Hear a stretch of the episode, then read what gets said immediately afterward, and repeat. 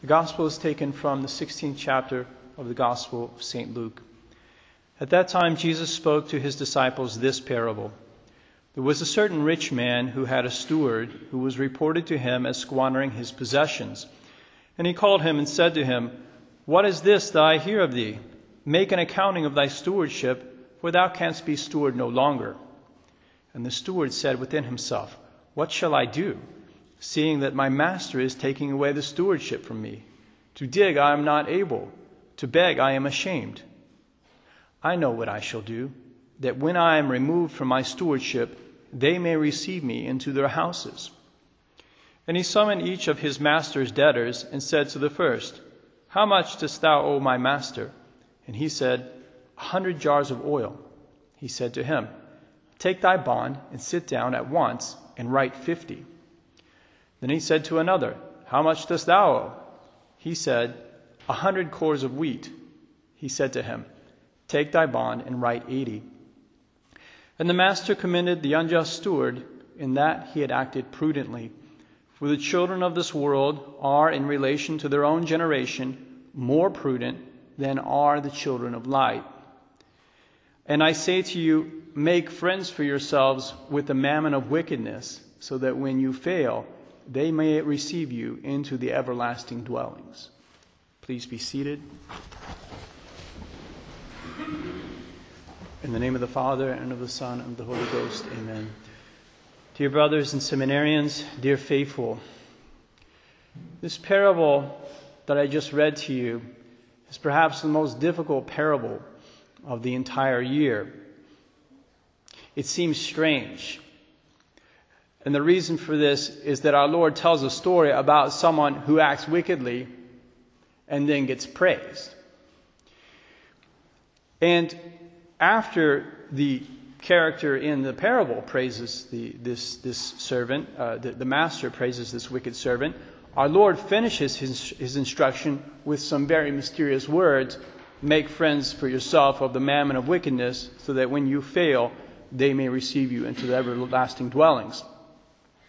So there's two difficulties here that make this parable confusing. The first one is why does the master praise his unjust steward when the steward has done wrong? And then, secondly, what is our Lord saying when he says that we should make friends with the mammon of wickedness?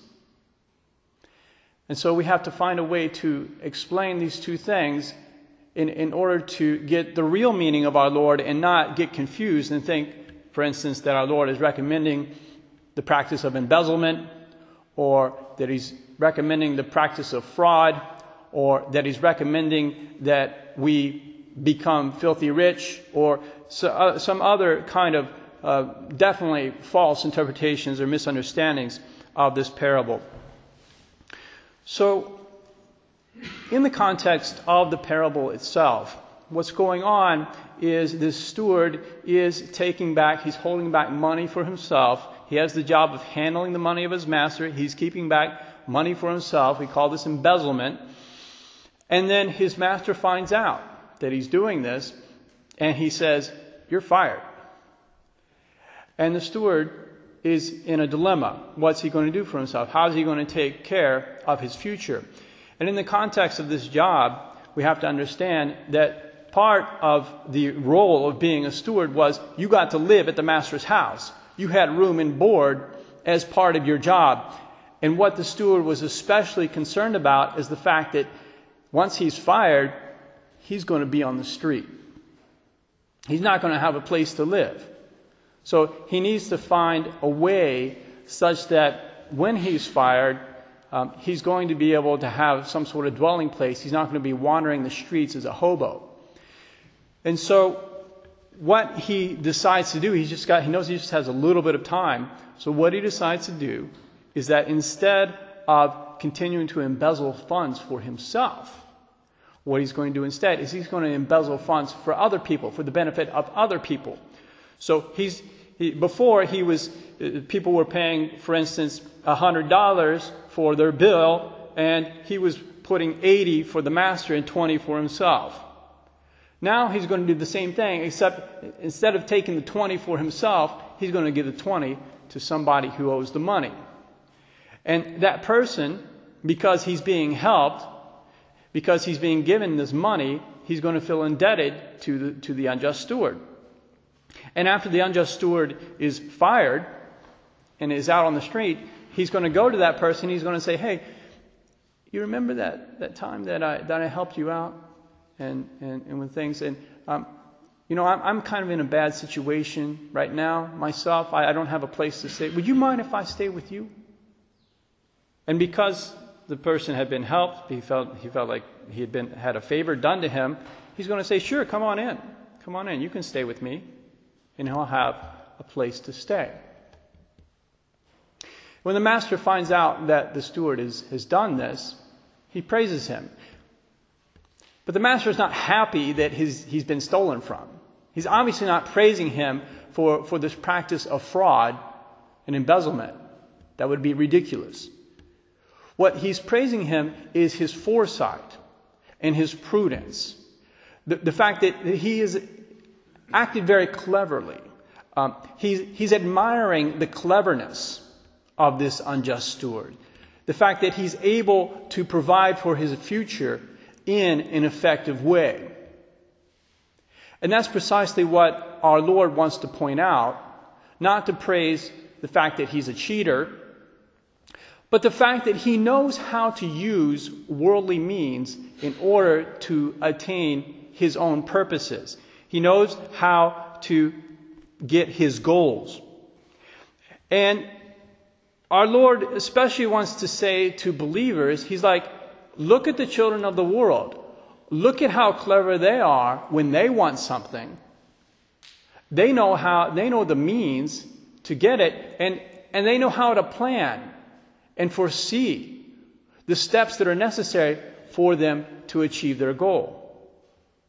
But you, the children of light, you want to get to heaven, but you're not very good at seeing the things that you need to do in order to get there, and you're not as earnest as they are in, in attaining your goal and preparing for yourself a dwelling place. You're going to get kicked out of this world pretty soon. You're going to die. There's going to be a time when you're not going to be living anymore. Where are you going to stay? What's going to be your, your place of, of dwelling? Well, you've got to start thinking about that. You've got to provide for the, the afterlife and make sure that you're going to have a place to stay, a nice place to stay, and, and not a bad place to stay. It's like he's saying, look at how careful and prudent people of the world are when it comes to climbing the corporate ladder and attaining fame and glory. They'll use any means possible in order to get there. Why don't you put forth that same effort for the attainment of spiritual goods? This is the prudence, this is, this is the meaning of, of the praise of the unjust steward by the master. He's just saying that the children of light should be as active and careful as the children of the world in attaining what is important to them. What's important for us is to get to heaven. What's important for, for the unjust steward is having a place to stay on this earth.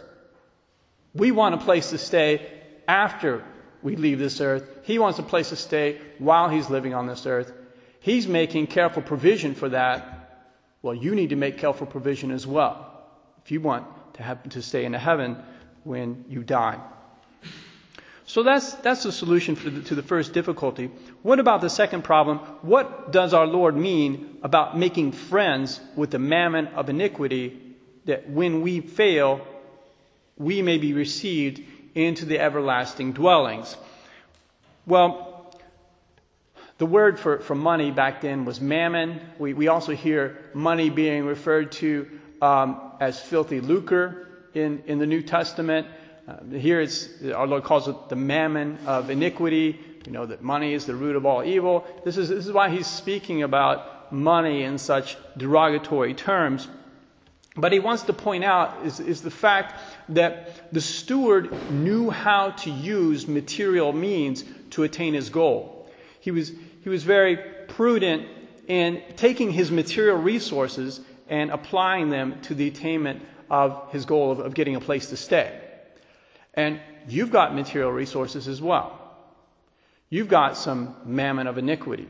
You've got money, you know. And he's saying to you, well, make sure you use your money well such that you will attain that end of having a dwelling place in heaven.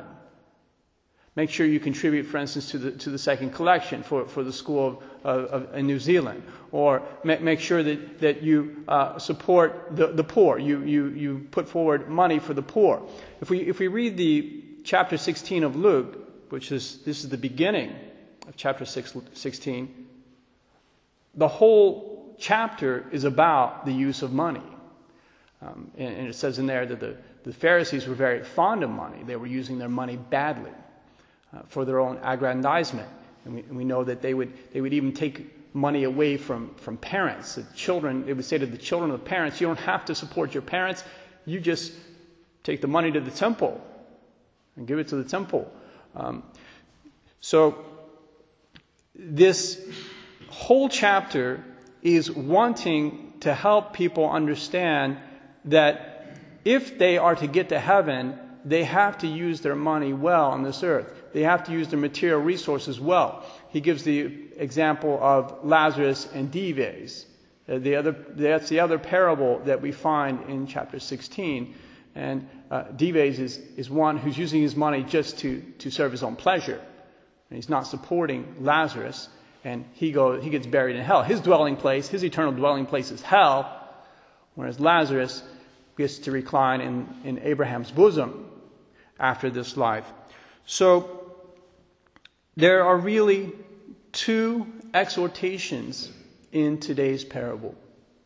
First of all, you need to make an earnest effort to achieve the goal of heaven, to attain the everlasting dwelling place. You need to put forth an effort. You need to foresee, look ahead, prepare, plan. And then, secondly, you need, as part of your earnest effort, you need to make use of material resources in order to get to heaven. You need to perform acts of, of almsgiving, or you need to, to give of your time in, in order to um, make sure that, that you will, as it were, be making friends of, of the angels and the saints and our Lord and our Lady, so that when you leave this life, they will receive you into their home, which is the eternal home of heaven. In the name of the Father, and of the Son, and of the Holy Ghost. Amen.